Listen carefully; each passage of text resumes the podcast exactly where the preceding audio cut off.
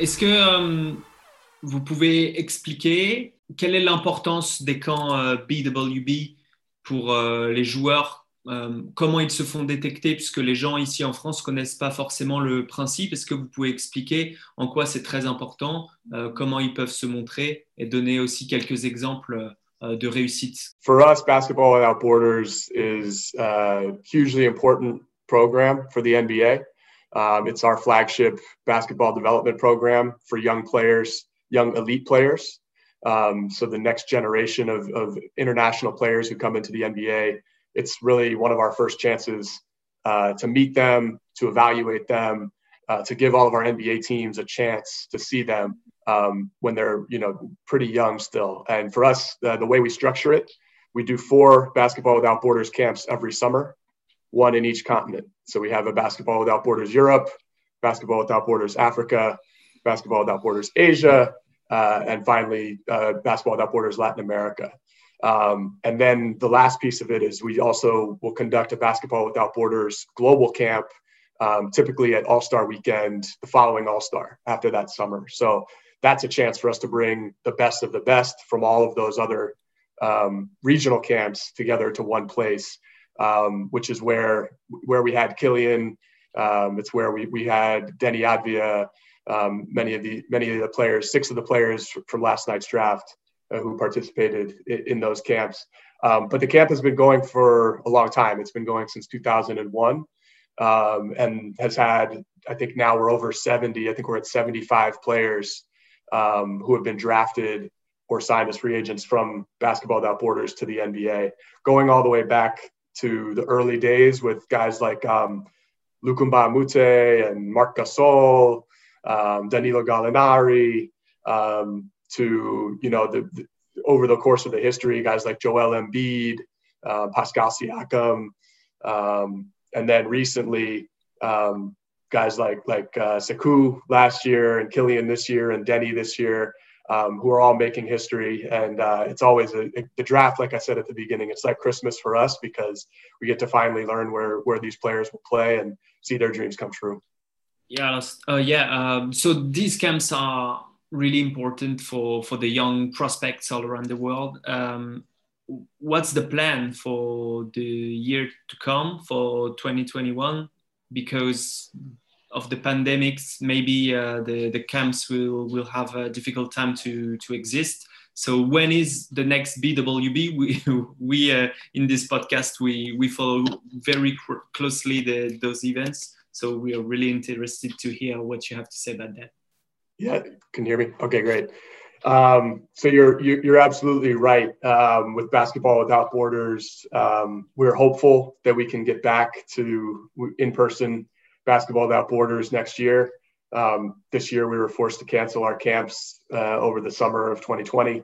Um, so we're hopeful we can come back in person in 2021.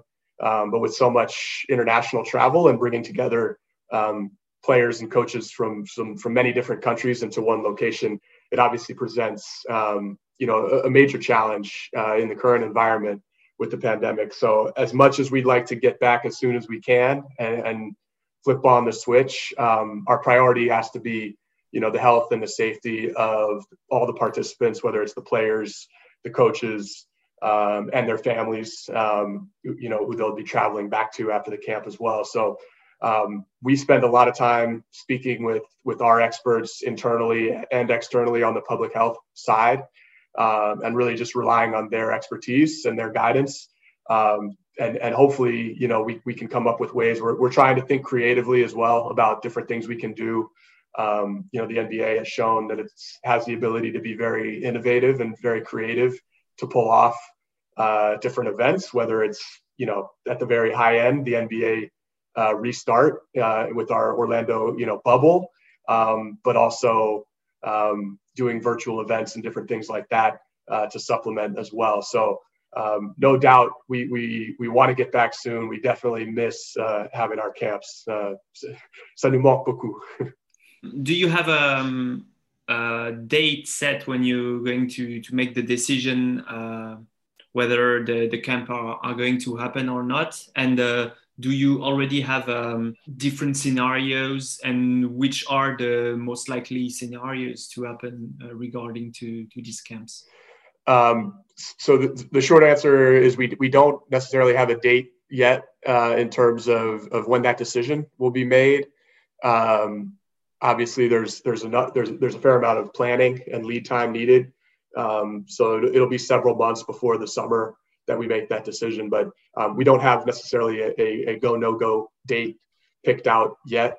Um, our hope is, you know, over the next uh, handful of months that um, you know, we'll follow all these developments closely and again, listen um, to the, our, our public health experts and figure out um, not only sort of when we can come back and, and, how those events look, but also how we reimagine what the event looks like and, and, um, and figure that out. But our hope is, is that we'll be able to come back uh, with in-person basketball without borders in, in the summer of 2021. So fingers crossed. We have seen that um, several uh, European teams are becoming sort of breeding grounds for NBA prospects. Uh, uh, Killian was at Ulm. Uh, um, there is uh, so, some players are playing for Mega Leks. Uh, what's your point of view on that development in, ten, in terms of uh, players entering the NBA from those specific programs? Are you in contact with any of those teams? Yes, so uh, we, we definitely are in contact uh, throughout the year with with uh, many of the European clubs.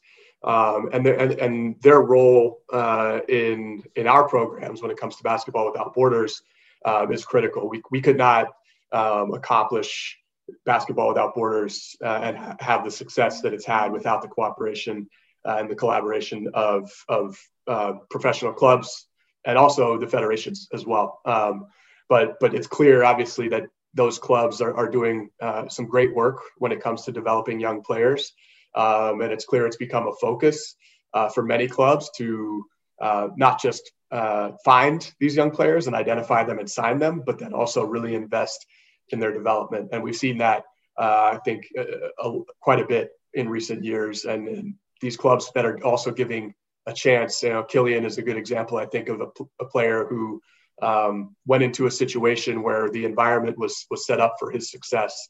Um, the ball was put into his hands. He had a chance um, to grow, to to learn from his mistakes, um, and and really develop um, and really make that the focus uh, for himself. And I think that benefited him quite a bit going into the draft process. There is a program in the Australian League. Um, uh, for the, the young developing players uh, a partnership with the NBA.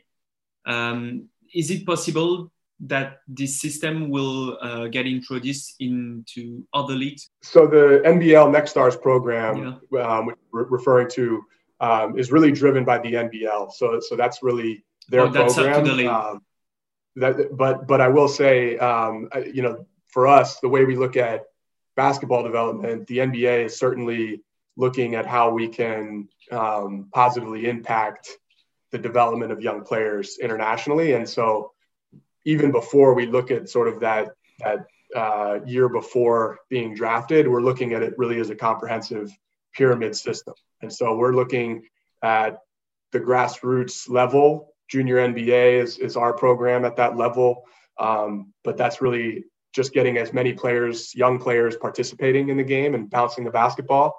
Um, from there, we work our way up the pyramid, and that's where programs like Basketball Without Borders, um, our NBA academies come in for those teenage prod, you know, pro- prospects, um, and then now with, with our investment also in the G League um, and the G League Ignite team, we think there's also a lot of potential there as well. And we have two international players, um, you know, 18 or 19 year old players in the G League Ignite team as well. Yeah. So we look at that whole pyramid as a chance for the NBA to really be proactive in, in, in development uh, of young players and make sure that that no matter where a player comes from, that they have an opportunity um, to continue to develop. Hmm. You, you just talked about that that pyramid. Um, I want to talk about uh, Africa, which is the the future for the continent of the future for the for the game of basketball. I think.